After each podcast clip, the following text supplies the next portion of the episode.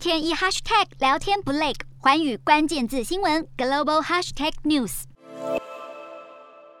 美国拜登总统五月下旬结束了他东北亚的访问之后，已经回到美国。他这次的访问有一些成果，但是也造成了一些余波荡漾。我们先谈一谈他的成果。第一个主要的成果，我觉得就是他能够强烈的展现美国想要在印太地区执行一个以美国的秩序为基础的一个区域设计。这个区域设计既不同于 CPTPP，也不同于 RCEP，它是一个专属于美国带领的一个地区的经济，甚至是在其他的资讯产业供应链，或者说在这个治理方面相关的合作。拜登的亲自访问展现了美国的企图心，还有他的意志力。第二个成果，我觉得是拜登在短短的时间之内访问了南韩及日本，他不止会见了双方最高的政府领导人，而且他也参访了一些企业，譬如说像三星电子。更不用说，他在日本的时候还举行了一次的四方安全会谈，由美国、日本、印度、澳洲。四方的政府领导人共同协商，这个四方会谈里面还包括了两两的协商。看得出来，拜登在这么挤的行程，而且这么长途的旅行，而且是在他八十岁的高龄之下，能够有这样的表现，几乎没有出什么大错。我觉得也表示了他的整个体力可能还可以负荷两年之后的美国总统大选。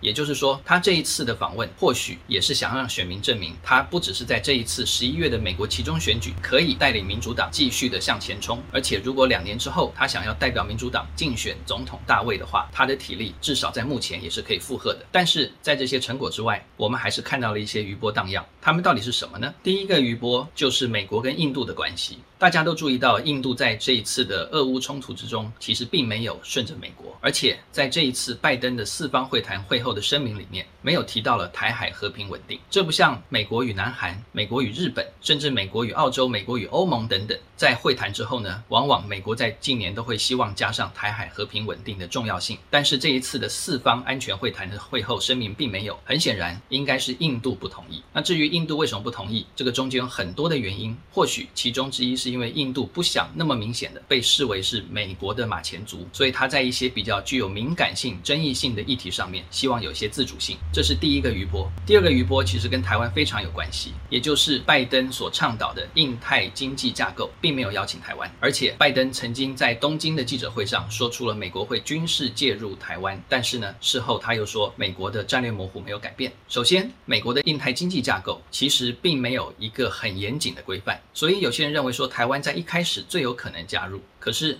拜登他的国安顾问，其实在拜登出访前已经说了，台湾并没有在现在的名单里面。这不表示台湾未来不可能加入，但是至少在目前看起来，拜登他的印太经济架构并没有希望台湾可以马上的贡献台湾所能。主要的原因当然是因为北京当局的反对，但是我们也不应该忽略掉，也有可能是北京当局他可能游说一些已经加入印太经济架构的一些成员国，希望他们跟美国说不要让台湾加入，甚至可能有些国家他们自己已经有了自我言论审查机制，认为说如果台湾加入的话呢，他们对北京当局不好交代，因此主动跟美国说，希望至少在这一波的时候呢，不要把台湾放入名单。不管怎么样，两岸关系的结如果不解的话，台湾在区域。经济参与的这些困难会一直存在。台湾对这方面当然非常失望，那这种余波荡漾也不是台湾能够掌控的。另外就是说，拜登说了会军事介入台湾，后来第二天，包括美国的国务院、白宫等等，包括拜登自己都已经技术性的澄清说，并没有任何一中政策的改变。而且我们要知道，拜登他是在回答记者的问题的时候，顺着记者的问题回答了说 yes，也就是说，拜登常常在犯这样的一种口误的时候，他不是读稿回答，而是顺着记者的问题来回答的，也。因此，在一些不精确的思考之下，拜登可能就展现了一个好像美国一中政策或者战略模糊要改变的一种倾向。但是呢，已经第三次都被美国的政府官员重新澄清说，美国的这些相关政策还有战略模糊并没有改变。而且我们不要忘记了，军事介入它不一定指的是地面部队的进入，它也可能是像这次乌克兰战争，包括提供一些军事的援助给乌克兰，或者提供一些军事电站的情资给乌克兰，这些也可以是军事援助军。军事介入的一部分。所以，既然美国并没有讲清楚，如果台海开战，美国会怎么样军事介入台湾的话，我们也不用把它读得太过于自我想象，认为说美国一定会派兵，而是说美国在战略模糊之下，本来就有可能针对某些特定情况会军事援助台湾。但是不要忘了，美国也因此会在另外一些特定情况之下，可能考虑不军事介入台湾，其中就包括了如果台湾宣布独立的话。